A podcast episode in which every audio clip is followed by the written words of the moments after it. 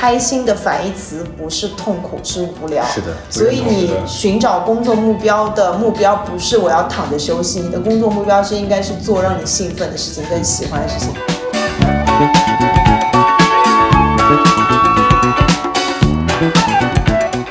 我是真的觉得一个人跟城市好像有一种命中注定，就你就是会去到某些城市，你觉得这个地方对了。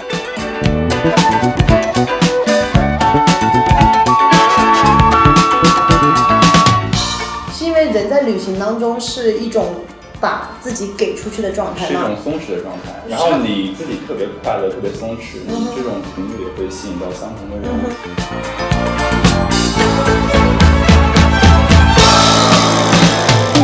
我是夏萌人，我其实是刚刚开始这种所谓千禧式的数字游民的生活。巴厘岛其实是我的第二个国家跟第三个城市，我前两站分别是曼谷跟清迈，然后我接下来可能会去别的地方。我是觉得我在巴厘岛才渐渐的游刃有余这种生活方式。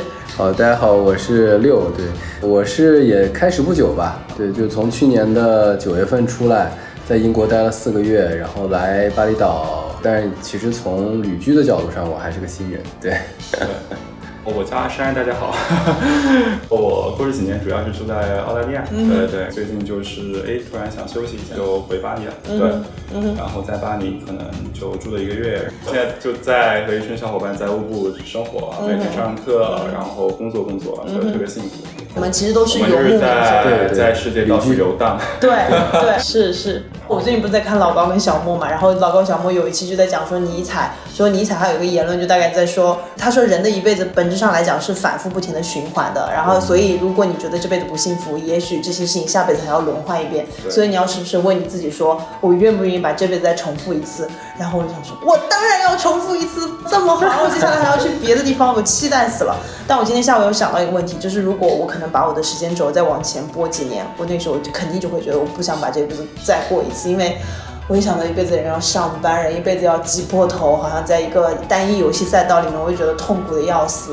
所以我现在也很挺满意我自己的生活状态的。啊同感所以说你现在觉得你在上班吗？我会拿上班来调侃，但是我不在上班，不得不看那个每周工作四小时那本电子书，对对就在说。兴奋、开心的反义词不是痛苦，是无聊。是的所以你寻找工作目标的目标不是我要躺着休息，你的工作目标是应该是做让你兴奋的事情、更喜欢的事情。对，感觉就是我的生活就是我的工作。嗯哼那就还挺好。那我们就就真的来聊聊主题，就是阿山是怎么每次在一个新的地方建立生活秩序的？你是什么时候发现你好像比别人更擅长做这件事情的呢？好像没有没有发现会比别人更擅长，因为我从来不会跟别人做比较。对，我大学是学地质系的嘛对对，然后我们就经常要睡帐篷啊之类的，所以说我觉得好像无论怎么样的地方都可以去尝试，对吧？然后再加上单身很多年，所以你是最早的户外男呢？呃，不算不算，不给钱不不做的。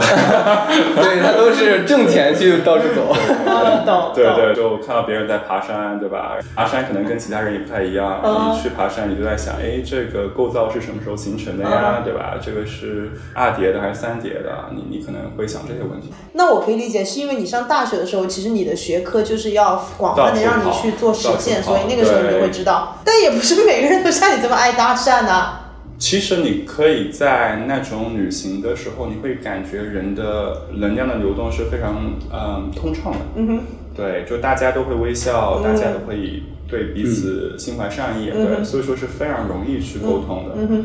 对，所以说我并没有说故意去搭讪，所以你有什么搭讪小技巧吗？因为我们都觉得你是搭讪之王。没有没有没有，完全没有技巧，就是你感受到这个人其实你是可以说话的，就可以说话。这个话题我和我一个法国朋友讨论过，嗯我说，哎，我们是在最诡异是在一个什么样的场景和别人搭讪？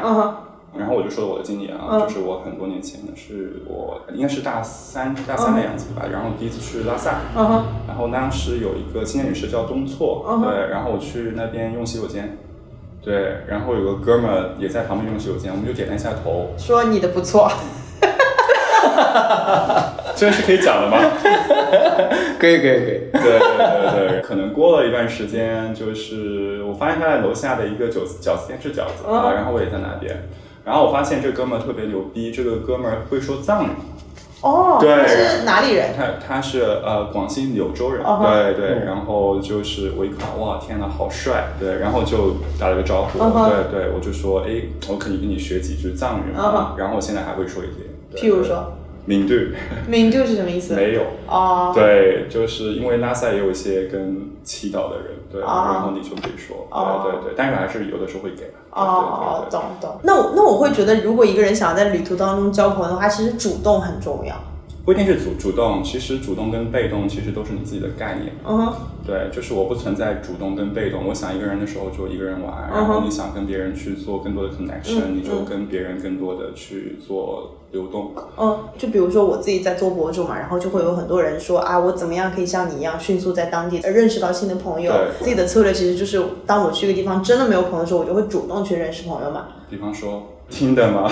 啊我我我这次在海外真的完全没在用听的。哦，真的吗？而且我在云南大理也完全没在用听的，哦我觉得我好像现在已经厌倦这种方式了，因为听的的打招呼其实还挺过场的，就是比如说你们要聊很久，然后你干嘛，但是其实效率不高，对对对就你还不如在线下，你觉得哎这个人好像工作蛮认真的，然后我就很好奇他在做什么，然后就这样的话就比较自然一点。对哦所以我如果在线下的话，我如果想认识对方，我一般也是会主动去跟他讲说对对是之类的。呃，如果跟这个人你是感觉你们彼此是相吸的，嗯哼，对你自然而然就会说话，对，这个是很自然的一个过程。嗯哼，你旅途当中最奇妙的一次经历跟陌生人是什么？很多年前在曼谷，嗯就是在街上，我有碰到一个感觉很眼熟的人，然后啊、呃就直接就去就是聊了，然后我们现在还是非常非常好的朋友和家人。对吧第一句话聊了什么呢？第一句话是说，我们好像在哪里见过。对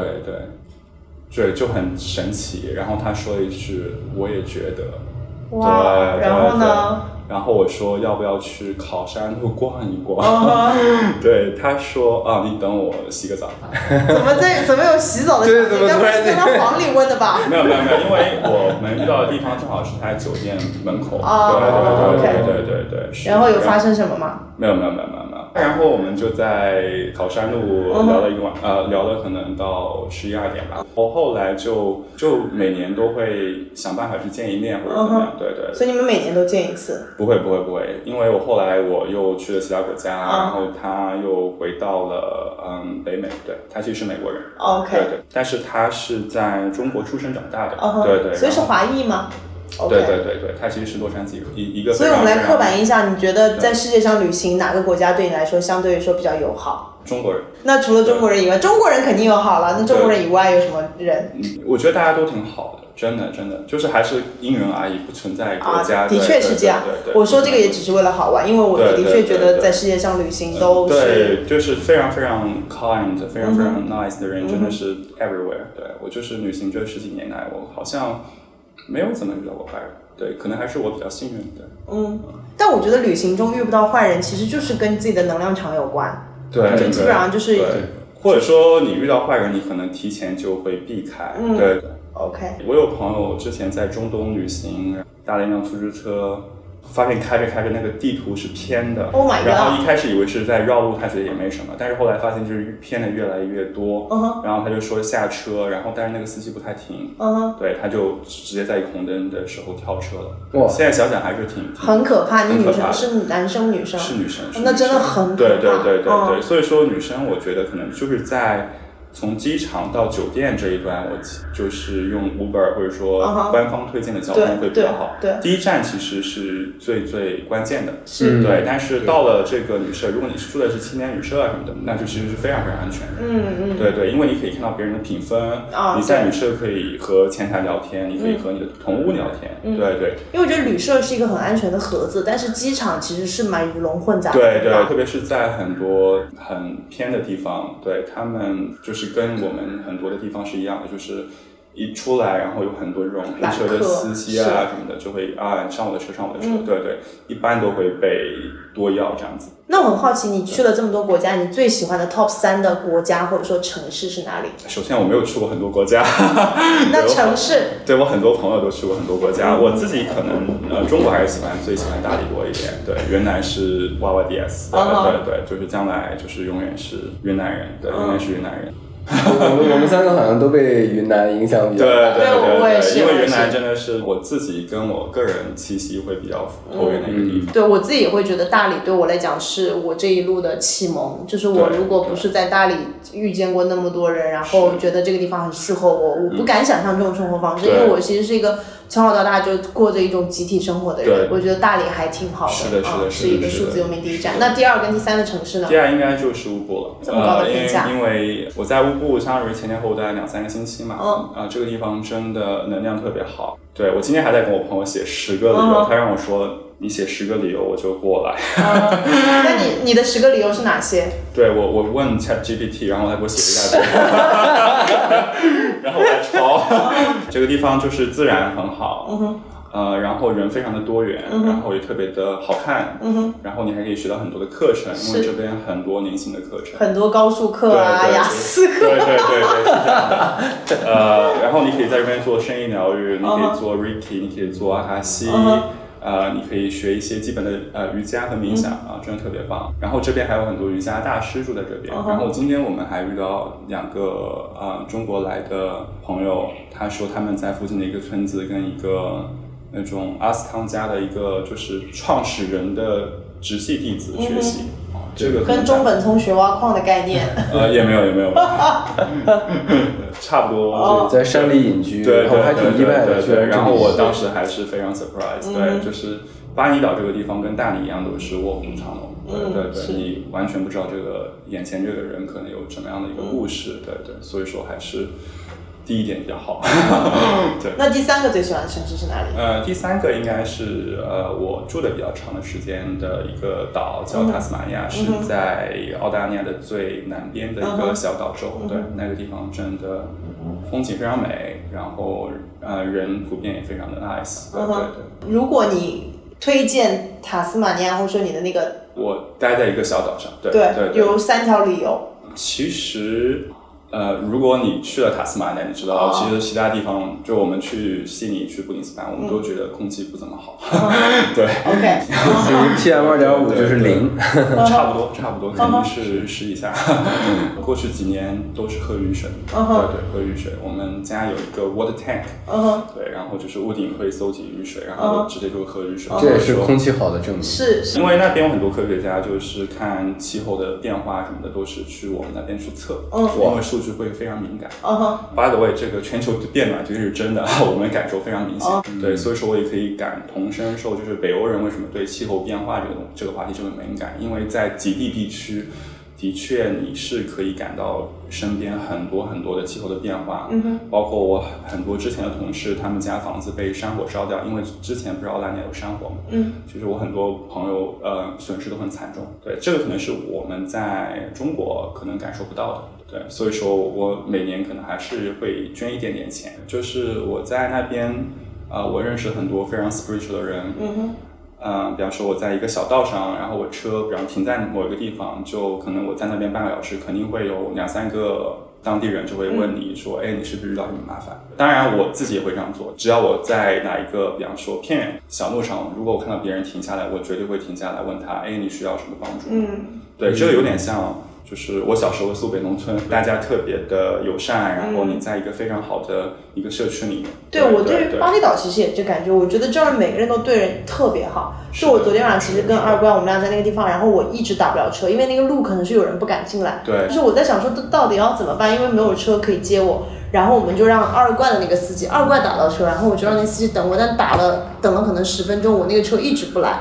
然后最后我就不知道该怎么办，然后就就刚好有个小哥开车经过，然后就说啊，我需要你的帮助，你能不能带我出去？然后他就非常开心的带了我出去，觉得对真的很麻烦，因为其实那条小路非常小，他带一个人对他来说是危险的但他就很开心。我觉得一个地方他们的人都很友好，这个其实挺。至重中之重吧，我觉得。我印象比较深刻的是有一次我在塔斯马尼亚一个小城市叫 Launceston，呃是我们北边最大的城市，啊可能七万人吧，但是在我们那边是个大城市。嗯然后我记得我们那边有一个那种那是一个 food court，很大的地方，里面都是小吃。嗯哼，我前面就有一对非常老年的夫妇，然后他在我前面，他可能前面几十米远的一个地方，然后呢，他见我要来，他就一直为我带着门，可能带了两三分钟。嗯，他年龄比我大很多，因为你知道我们是有这种尊老爱幼的这种想法在的，嗯所以说我当时就觉得哦，学到了，学到了，真的，我觉得你在旅途当中就是感受这种爱就很美好。我们昨天看那个老高与小莫的视频，不是说怎么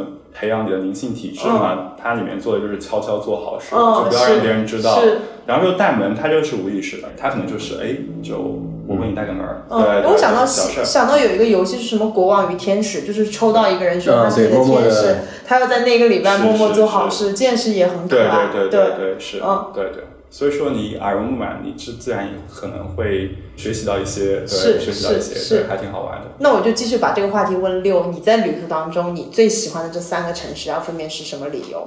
对，我觉得我第一位的还是比较俗，确实是大理。哦，对我我我发现，其实我的人生觉醒，我后来在回溯的时候，两次都是在大理，对，就相当于这个地方很奇怪，就是刚好碰到了第一次，我知道原来我生活可以相对来说可以更自由，嗯。对。然后我也是看见了一群人，嗯，然后第二次就是 Web 三相关的嘛，那次大会，然后当时过去帮忙，然后又感受到了一次，嗯。对，然后第二个可能我觉得是伦敦吧，就这个地方把我对于多元化以及我的审美，对于一个城市它应该是什么样子的，其实一下子重新塑造了一遍。然后第三个地方，我觉得可能是 L A 吧，就是因为我当时去 L A，呃，开车，然后当时在那个那个呃范围内待的时间稍微长一点。对我可能感觉我看见的人，然后自然环境和城市的融合，是我觉得舒服的感觉。那我其实很好奇，你怎么会在疫情的时候突然想要说去伦敦呢？对这个问题，对很多朋友都问过我，但其实我当时觉得我选就是选一个欧洲说英语的国家，然后其次是它相对更多元化，嗯嗯所以我觉得可能各方面融合起来，伦敦是最好的选择。嗯这就是一个隐隐约约的感觉，就可能按照阿山的逻辑，就是说这是一个能量感觉那时候最舒服的地方。嗯，是。然后去了以后就发现，哇，真是幸亏来了这儿，就是那种感觉。嗯嗯嗯，我是真的觉得一个人跟城市好像有一种命中注定，就你就是会去到某些城市，你觉得。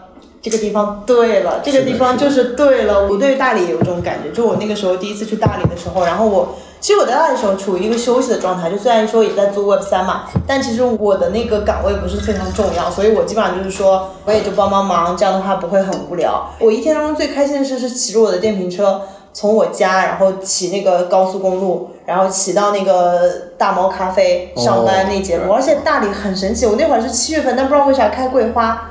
然后大理我觉得跟乌布的天气也很像，就它每天都会下大暴雨，嗯，然后有的时候早上下大暴雨，有的时候下午下大暴雨，然后早上下完大暴雨，我就等那个暴雨下完我就出去，然后路上就特别香，特别凉快。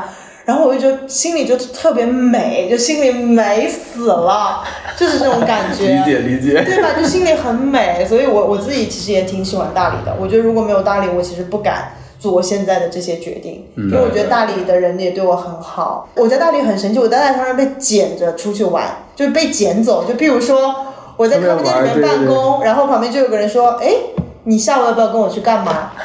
然后我就说。哎，好啊，可以啊。然后或者就在咖啡店说，哎，你也在看书，我也在看书，你在看什么？然后说，等一下，要不要一起去吃烤豆腐？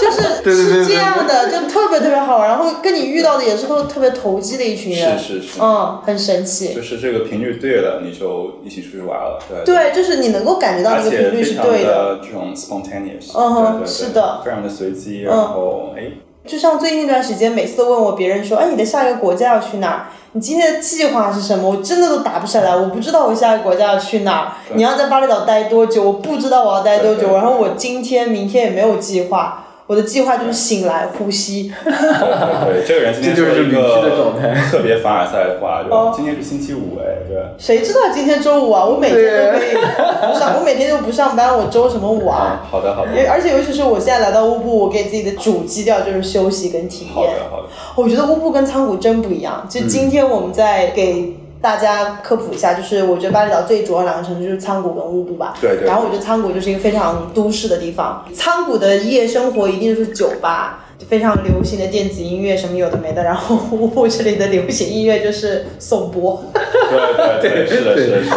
都是一些让你灵魂动起来我的。们我们车特别 spiritual，对对对，然后我觉觉得就还挺神奇的，是的，嗯是的，是特别喜欢这个地方。对，然后我六还没说完，你觉得有有没有什么旅途当中的故事让你觉得很好玩？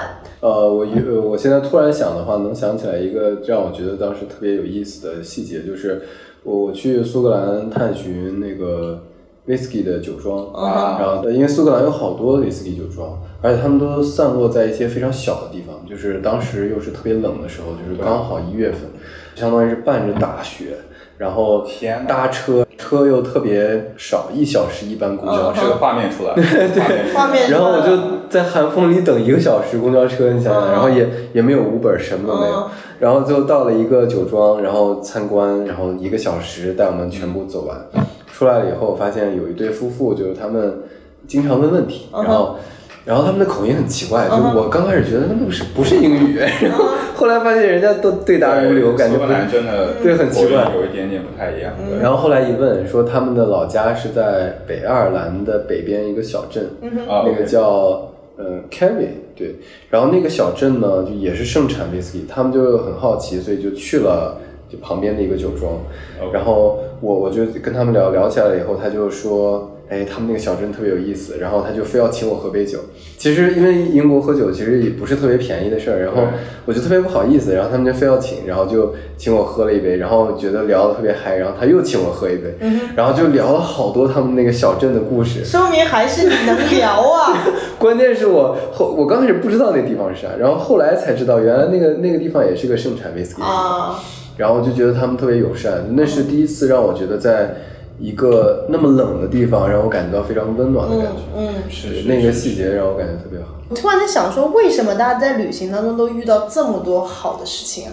是因为人在旅行当中是一种把自己给出去的状态是一种？松弛的状态，然后你自己特别快乐、特别松弛，嗯你这种频率也会吸引到相同的人。对，我觉得可能就是人的状态是开着的。对对对是是打开的，因为本身我来旅行就是说我要看看外面的世界长什么样，然后我也不会有什么防备感。是的，对吧嗯但是如果你是一个很封闭的人，然后你去旅行，可能也不会改变。就比方说，你觉得你自己家乡特别好，你去哪儿都看，咦，这个地方你看到会比你家啊，乡差很多的地方。对，你会说哦，这个地方的，哎，连地铁都没有，嗯对吧？这个地方连空调都没有。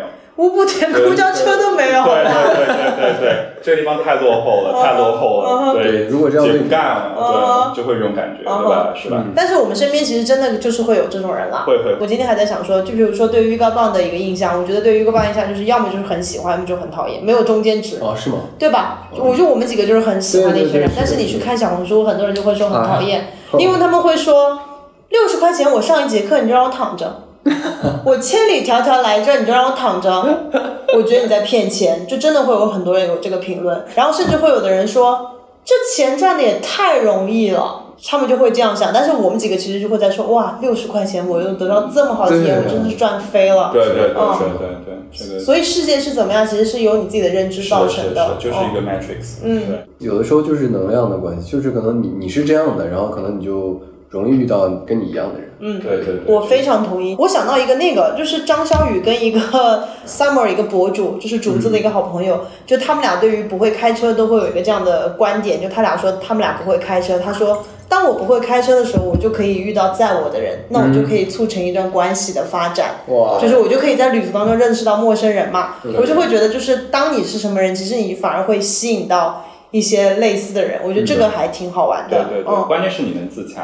对，就对，一切都要自洽，一切都要对对自洽。如果你不会开车，对吧？你可能在想啊，我老嗯麻烦别人，这样嗯好像不太好，所以说我要学会开车。哎，你这个也是自洽的，所以说你必须要学会开车。但是如果你像呃张老师一样，对吧？嗯那你这个也是非常的自洽的，嗯而且你觉得你在做一件非常好的事儿，对吧？那 Sheldon 也不会开车，对吧，但是对吧？但是他因为不会开车，也遇到很多很好的事情，很多对的朋友啊对、恋情啊。所以我觉得在乌布，甚至我觉得特别好的一件事情，就是或者说 spiritual 这个大的类目、大的块儿里面，就是它最重要的一个概念，其实就是说所有的一切都是 welcome 的。就你不用 feel sorry，你不用 feel guilty，然后就所有的一切念头都是合理的。我觉得这个还挺重要的。就是当你不觉得这个事情是什么事情的时候，它真的不是什么事情。对对对，因为你设想我们之前生活当中遇到一些不好的东西的时候，比如说你的生活当中遇到困顿，然后你觉得这工作烦死了，老板烦死了，这个人烦死了，有没有一种可能，其实是你潜意识里面想要逃离这个工作，想要逃离这个人际关系，所以你潜意识里面造出了这个人，对。觉得啊、这个人他现在伤害我了，我现在要离开，这个人现在背叛了，我要离开。对。但其实一切都是你自己意识造成的后果。对对，哦。这边我可以给大家讲个我很喜欢的一个小故事啊，这个故事叫《瓶中鹅》，这个故事我特别特别喜欢，其实是来源于那个禅宫断案，对，就讲了一个呃当官的，嗯、但是他也很喜欢佛学啊、禅学这些东西，然后他就去请教一个和尚，呃，就是他的一些迷惑啊、就是然后这个和尚就说。哎，我跟你说一个故事，你可以帮我想一想，就是想，就是这个，我现在有个花瓶，然后从小里面养一只很小的鹅，然后这个鹅越长越大，越长越大，呃，现在有没有什么方法，就是把这个鹅给救出来，这个花瓶还完好无损？请问你们有什么想法呢？在那个瓶里面灌满油，然后用一个剃须刀进去把那个鹅的毛刮掉，好实操啊！对，呃，六哥，我还以为你说要把它煮熟了，然后直接 把炖成脏脏一样，对对对对。真的很烂。是是是啊，你说。想不到哎，想不到，除非他不是鹅。你看，你这个想法就是掉入这个问题里面，所以说这个和尚就拍了这个脑人脑袋一下，然后这个人说：“你为什么拍我？”然后这个同学就说：“哎，这不是出来了吗？”对啊，因为当你问这个问题的时候，你已经陷入了，你已经把这个当当做一个问题了。嗯哼，其实没有凭借，没有恶。这个问题其实是你自己设想出来的，但其实这个问题本身就不存在。嗯哼，对，真的是这样，就是对对我我我对，就比在方说，你你问我，哎，你是怎么去认识陌生人或者怎么样，我根本就没有想过这个问题。嗯对我只是觉得，哎，这个人对上了啊，那那就聊几句呗，嗯对不对、嗯 t h a t s all。对，但是如果呃这个人跟我能量很契合，那我就认，就是我就没有想很多事情，嗯对，就非常自然。那你怎么认知这个人跟你能量气场的？这件事情是可以被具体化的吗？还是说只是一种 sense？其实我觉得更多的是一种 sense，但是其实人跟人之间是非常非常知道的。就比方说，有的人一看到你就很想笑，对不对？嗯对吧？是的吧？你看夏老师，对吧？啊，对吧因为我记得我在大理的时候，有一次别人跟我搭讪，那个人那个搭讪的方法是你看起来好开心啊，然后我说啊，日子这么好，不开心干嘛？对对对对对对是啊是啊我嗯还有个很好的朋友，他之前找工作，嗯，投了一百份简历，对，然后都找不到，最后就是费尽九牛二虎之力，然后做了好多轮面试，然后终于进到一个梦想中的公司。然后他后来就跟这个团队就是弄得特别熟，然后他就跟那个 HR 小姐说：“哎，你们当时为什么招我？就是肯定是我什么优秀优秀，对。对然后那个人就说：“哎，你看起来总是很开心。啊对，That's it。积极乐观你，想想，你一个很开心的人，你就会把这个团队带得特别好，嗯对吧？然后你们团队的效率自然就会特别高，嗯对吧？嗯。状态对了。对对对对，然后我发现，在路上遇到人，其实大家都蛮积极乐观的，是我的能量吸收到一群人。吸引力法则。嗯，可可能是大家已经放弃人生了，没有什么好失去的，对吧？连工作主要是不上班，没什么好忧愁的。对对对对对对对，不过我觉得有一个感觉，可能有可能也是刻板印象，就是在 Yoga 棒，其实全全世界各国的人都有。嗯，因为大家不是其实都是有一个雷达嘛，你在看对嗯方，然后如果眼神对上了，可能就会笑一笑，和 say hello。对但是感觉明显东亚人就会眼神躲闪，对吧对是是，这个很明显。这个很明显，就是。而且在其实，在旅途当中，其实蛮难遇到东亚人。其实有的时候，我看到东亚人，我会，譬如说有个人迎面走过来，然后我就很想跟他讲啊哈哈哈哈，然后他就是那种避开，然后我就说，对对，他就不不看你一眼是的对我我不知道，我觉得这是基我们自己的文化，我们的文化里面就是好像不知道该怎么定义这件事情啦。但我觉得在在这个路上还蛮好，就是你真的是看到每个人，然后你都会跟他点头微笑。是的，对对对嗯，可以啊可以啊，嗯对啊。如果而且我你点头微笑，那个人给你一些信息，对吧？他还在回复你，那你们自然而然就可以聊天，对吧？嗯这个是正常的一件事这个感觉特别对对。像这种动物，先彼此好像给一个信号，然后我们看接下来要干嘛。对，而且你也不会担心，就是说，如果你能量都在自己身上，如果别人、呃不理睬你，这是很正常的一件事，因为每个人的时间都很宝贵，嗯，对吧？那如果别人忽略你了，那也没有什么。哦，对不过这个是我那天上水课之后，我觉得我的一个感悟，就是那个水课真的让我感悟很多。就是老师其实就在说，你可以跟别人碰手，然后你可以想跟别人玩，你可以先邀约对方跟你玩，然后如果对方不跟你玩，只是因为他想要花更多时间跟自己相处，对对，所以因为不是老师男朋友在嘛，然后我就有一次想要说，哦，我跟男朋友玩一下，然后他就拒绝掉，但我当时就没有觉得说，哦，是我不好吗？我怎么样？我被拒绝，我就觉得，哦，可能是你想跟你自己待一会儿，你自闭是你的问题。也不是他的问题，只是说他的状态。对对对，就是就是是你的你的问题造成说你不想跟我玩，就不是我的问题，因为很多人在都市里面当中，无论是发出工作邀约，然后社交的邀约，然后如果被拒绝，好像就会很羞愧。对，就会呃自我评价，自我评价啊是不是我有问题？对，对我是不是怎么了？然后就会很内耗，但其实大多数时候其实都不是。对，我觉得你刚刚说这个还启发我了，就是我在写去年的二零二二年的呃年度总结的时候，嗯我我的年度总结就是核心一句话，嗯我学会了不再评价，就不评价别人，也不评价自己。然后我发现那是我二零二二年的最主要收获。不 judge 这这个可能是一个非常正常的事儿，嗯但我觉得真正理解这个事儿，然后自己不去别判断别人，也不判嗯断自己的时候，其实这个才一下子能能醒悟。因为这其实当你不评价的时候，其实你就不设限，是的，其实你就会觉得说这真的是一个游戏。因为当你评价说对方是一个怎样的人，我是一个怎么样的人，好像你天然就有一个隔阂，对或者有一个怎样的东西。但是当你不评价的时候，好像这个世界会变成一个更开放的游戏。嗯上这些瑜伽课、冥想课，我觉得对我来说其实还挺打开的。首先，我之前会非常爱评价说你今天怎么又拖延 deadline，你今天到底怎么回事？但我现在会跟我自己说，啊，那你不想做，可能就只是你累了，那就是你的身体在发出信号，你累了。然后如果你累了，你就听他的话，你不要再反复的说跟自己去做抗争。对，舒服最重要，就是先让自己躺，我我现在觉得人生就是躺着跟躺着，人生就是躺着，但纯躺着很无聊，你必须在躺着跟躺着之间找点事情过渡一下，然后那个躺着才会觉得很爽。嗯是的，是的。对，人生的意义就是让躺着更舒服，然后玩就是一个躺着的按摩运动。对，准备阶段个助跑阶段。唐唐，他的那个人生的格言就是，嗯，成功的人生就是在正确的地方躺。嗯，对对有道理，有道理，真的有道理啊！对啊，Team Ferriss 都说了，每周要工作四小时啊。就是 Team Ferriss 有个概念，其实叫做绝对收入跟相对收入嘛。就你一周挣十万美元，我一周也挣十万美元，但你一周工作八十个小时，我一周只工作二十个小时，我的相对收入比你的相对收入高啊，因为我单位小时的时间挣的比你多啊，那我其他时间就可以用来挣别的。所以今天其实我们其实都在寻找说，怎么样让自己的时间更被有效的利用。因为人生不只是有工作啊，你的像我们现在在乌布，其实就像一个大学的状态，你还要学冥想，学什么 Reiki，对，每天都很忙，每天都好忙哦，真的，每天真的好忙。还是还是回去上班解救解救一下自己。来来来，我们再回到一个环节，就是二位现在最近一天的那个流程都是怎么样的？来，六先来。对，我的流程其实特别简单，就是上午醒来以后先冥想，然后冥想完了以后，我有一个固定的动作就是拉伸，就其实跟瑜伽差不多，大概也就半小时。然后因为我最近又加了一个动作，就是冥想完要先记录，然后我会记一下冥想感受。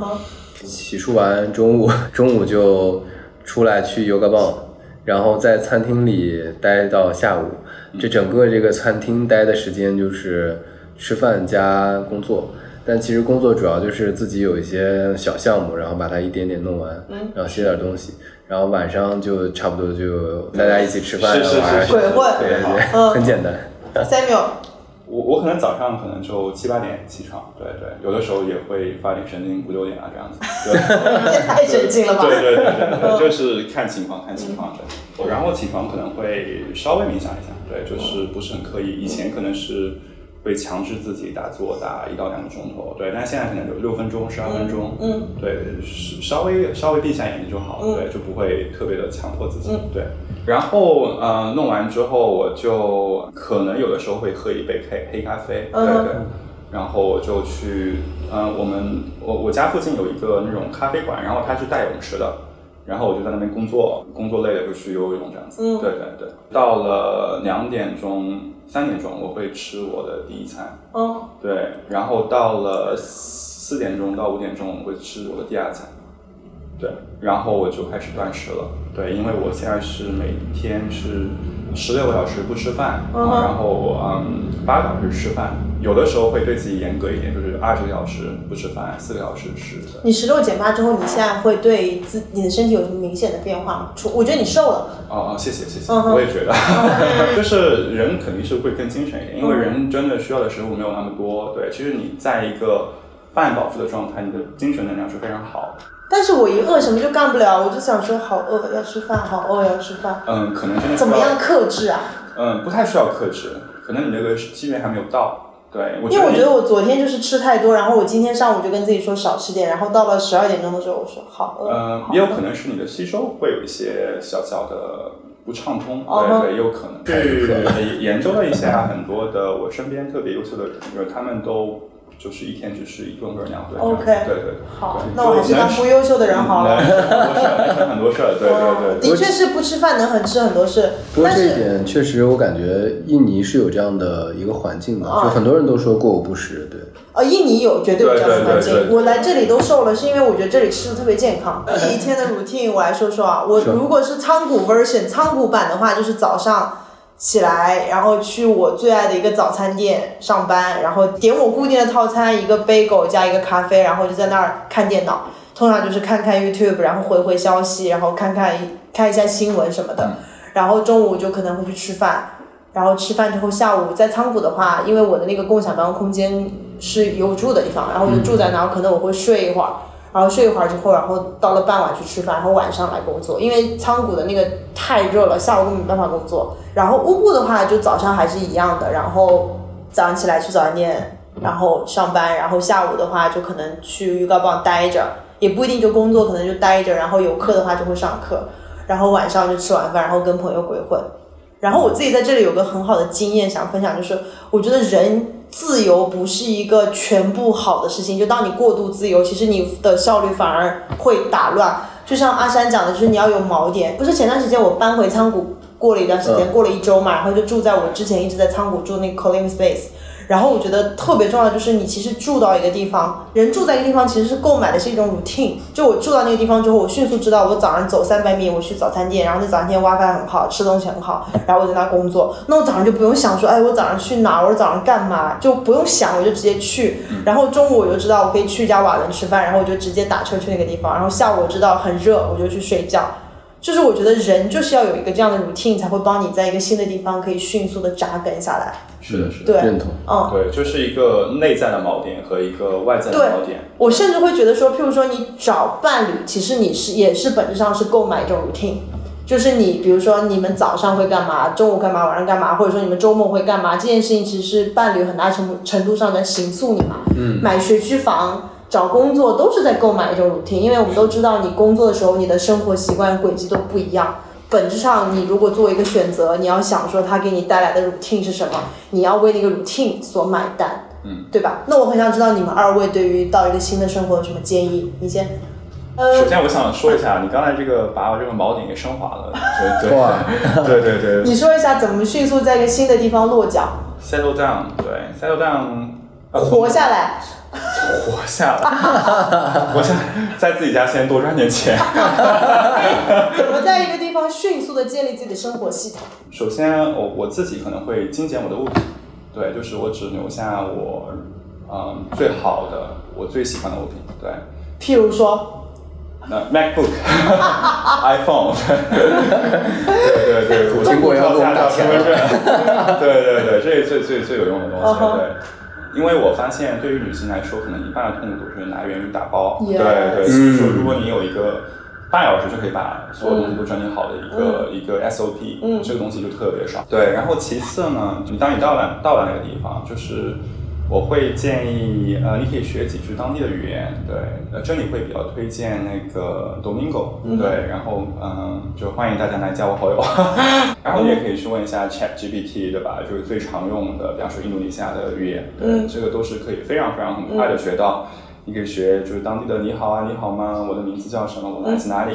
对，也可以去学当地的一些对不起，谢谢，多少钱？，对对对，然后当地的食物，对吧？就比方说我们这几年可能学到什么阿阳，对吧？是鸡对对对饭炒饭，把吃的先学会，把吃的米呀啊央是面对，因为，很多当地的它连图片都没有，对这个东西你看了就很匪夷所思。对，如果你去那种带英文名的，可能就是都是比较贵的，可能就是针对于外国游客。牌子货。牌子货有牌子的，有牌子的，对对，respect 一下。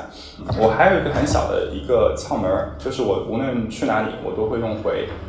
对，哪怕巴厘岛，我是第一次来，我可能都会说，哎，回巴黎，对吧？回乌布，对，然后去哪都是回，因为其实地球很小，你想去玩所有的国家，其实是非常容易的一件事，在在现在，对，可能除了极个别的国家，可能签证不允许。但是大部分国家都是很容易的，对吧？你今天可能在巴黎，明天可能在北京，后天你可能在丹佛，对吧？我最近很多朋友在那边，对吧？嗯所以说其实是非常非常容易，你可能去哪都是回，因为其实在哪儿，其实你都可以看到很多共同的特点，对吧？有那个 GFC，它不哦，是 KFC，是当地这个山寨的，当地牌子。对，据说还贼好吃，嗯。对，据说还特别好吃，嗯对，所以说这是我的一个小小的窍门吧。然后学会当地的一个语言之后呢，你就可以去找你常见的、你常去的地方，比方说啊、健身房啊、咖啡馆啊，中产的地方，没有没有没有没有。咖啡馆跟健身房。但是这个东西可能在中国现在还是一个中产的地方，但是在很多地方它并不是一个中产的地方，是对吧？对，一个月两百块钱的，嗯对对对对就比方健身说房就比如说整牙，在中国是一个非常中产的行为，但据我所知，在印尼跟泰国都很便宜，所以其实是一个挺平民化的行为。呃，在澳洲，在澳洲可能整牙是一个巨富的行为。我们可能有牙齿得什么病，如果你没有私疗私人的医疗保险的话，我们是出国去做。是是是，哦对，因为在澳洲真的非常贵。嗯在英国很多都是在对对成医保里包。嗯我对，但是这个一般不会。对，像我知道很多的我的澳洲朋友，可能他们都会去曼谷啊，因为他们也有很多医生是从英美国家毕业的。哦是当地的物价跟很多的什么西方国家比起来，就还是要相是是相对来说会便宜一点。对，在曼谷整牙好像真的很划算，对对对而且据说服务什么的也都特别好。我有四颗智齿，我甚至想说要不要安排一个 visa run 去曼谷拔智齿。对对，你可以去曼谷。哦，对。我但是不能坐飞机，拔完就不能坐飞机了。OK OK 是 OK，那你可以在那边多住几天，因为曼谷还是挺好玩的。接下来可能我就会通过一些 APP，就比方说，听的，嗯，没有用过，没有用过，没有用过，对对少给我装。对对，因为在卡斯马尼亚可能用不了，嗯，没人。不是大家都认识。哦，对你们有一本电话簿对吧？呃，也没页也没有，黄页没有那么夸张，我们还有还是有五十万人口的，对对，但是可能就不太有意思在那个地方，对，但是在很多新的国家，我我认识了很多这种西方的朋友，对，他们可能会用呃 Tinder 啊，或者说 Bubble 啊，或者说像 Meetup，他们可能会就有点像我们的豆瓣同城，嗯哼，对，去认识一些新的人。然后接着你可以通过自己一些，比方说你有宗教信仰，对吧？你可以去教会，呃，你也有一些兴趣爱好，比方说你喜欢打网球，嗯哼，对吧？然后你做 Web 三，你做其他的工作，你可以去一些，呃，跟你做同样事情的地方。对，嗯这个其实是非常非常对啊、对。容易的，对对这一点我非常有同感，就是你当去一个地方，其实你没办法说我要找到什么人要认识他，因为人是不会被你找到。但是譬如说你爱运动，你可能就去积极的去多参加一些运动，然后你在运动上就会遇到非常志同道合的地方进圈子。对，然后对我们中国人可能更方便了，因为首先你认识一个华人，你就可以让他把你纳入当地的微信微群信群对，发对红包就可以解决。非常非常容易，而且就是小红书一搜非常非常多，是所以说认识自己的同胞特别、嗯特别容易。嗯但是啊、呃我昨天还发现一个很小的一个让我觉得还挺赞叹的一个东西，就是你通过一个 A P P 叫 Host World，你是可以哦加入一个 Groups，、它那个 A P P 就自带这个功能。嗯哼，对，所以说你可以在那 groups 里面就可以聊天，就比方说哦你想去哪儿，你就可以立马找到一个搭哦那个还一起蛮好的搭车的人。这个还蛮好的。对，然后我嗯当时还是觉得哇，天啊，这个设计很很妙。嗯，这个设计很好。对，嗯，但是说这么多，我觉得最重要还是自己的那种内在的锚点，嗯就是你每天会有一些固定的生活习惯。是是，对，就是你每天早上可能你习惯散散步，嗯对吧？然后我在巴厘岛散步，跟我在这个苏北农村散步散步，有的时候我会觉得哦，哎，这好像和我家还蛮像的。嗯你经常会有一种似曾相识的感觉，或者说跟我在大理的乡下，其实经常会有一种幻觉。其实你会发现在哪里生活其实都没差。嗯，对，嗯，所以说你会有一种回家的感觉，总是会有一种回家的感觉。就说到这个点，我非常认同。就是我在此之前，其实我是一个，我觉得我挺有分离焦虑的一个状态，尤其是在过年那一周，其实我有很多朋友从上海来找我，然后就我一其实一个个把他们送走，然后送走，甚至还送了一些从清迈认识的朋友。我好像那种分离焦虑的那种紧迫感、焦虑感没有以前那么严重。我觉得是因为我在巴厘岛有一个非常严密的 routine。就譬如说，我早中晚晚上我可能会写东西，然后我就会觉得说，哦，你们快走吧，你们快走完了，我就可以写东西了。我觉得这件事情也真的很重要，因为如果你现在没有事干的话，你的情绪就会说他走了，我好想他们。也有可能是你见过太多这样的世面了，对吧？我就可能也是因为这件事情需要练习。刚刚旅行的时候，你可能遇到一个人，你觉得啊、天呐，就是这个人好好，这个人好有趣，然后你们玩了几天之后，这个人就走了，嗯，然后你可能就去车站送他或者怎么样。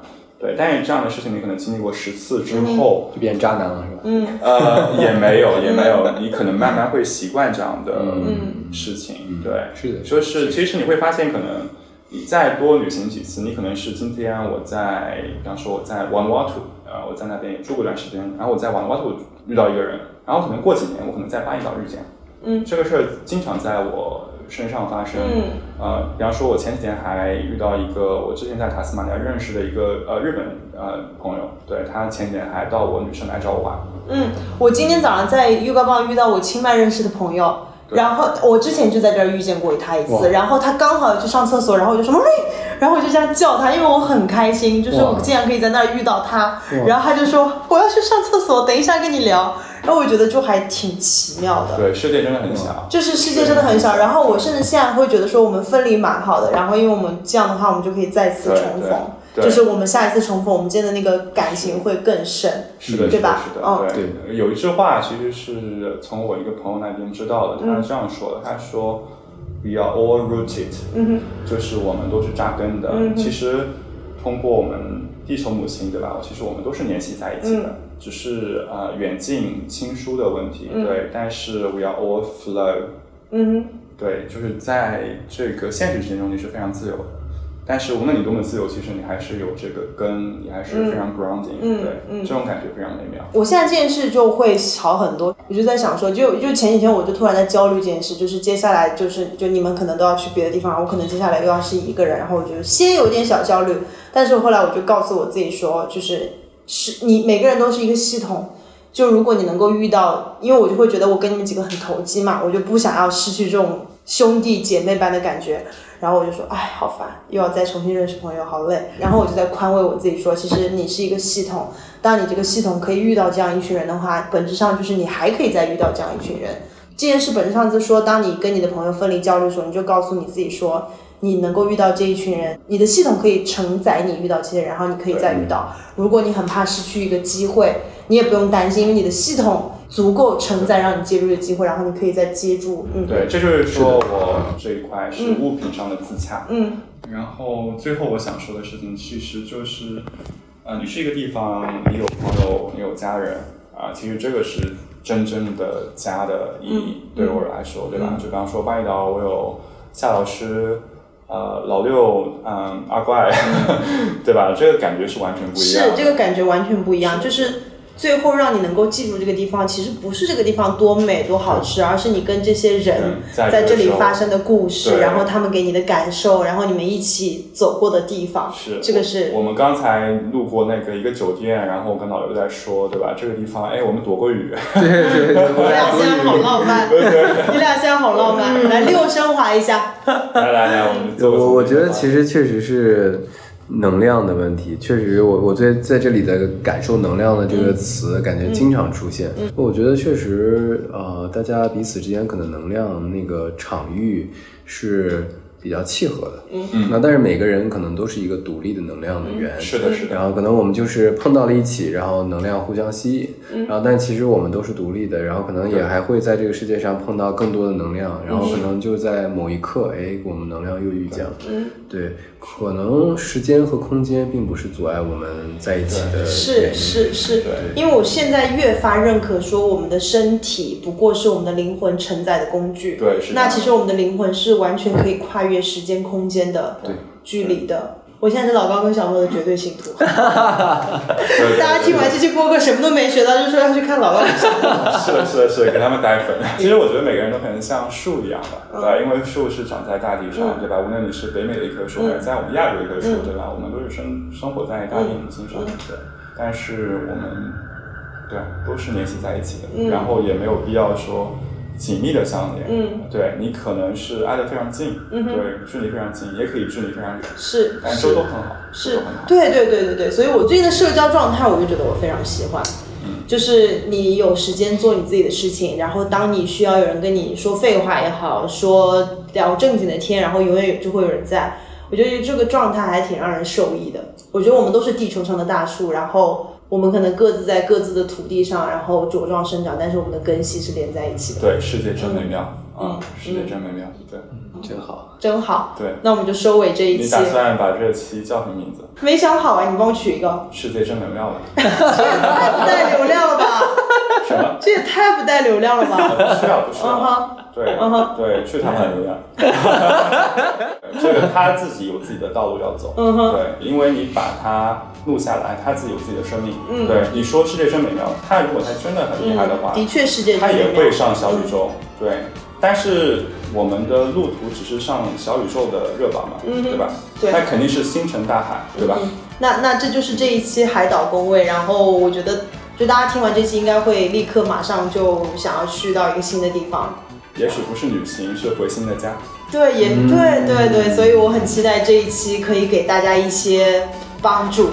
然后我们下期再见，OK，拜拜。拜拜拜拜收工大吉。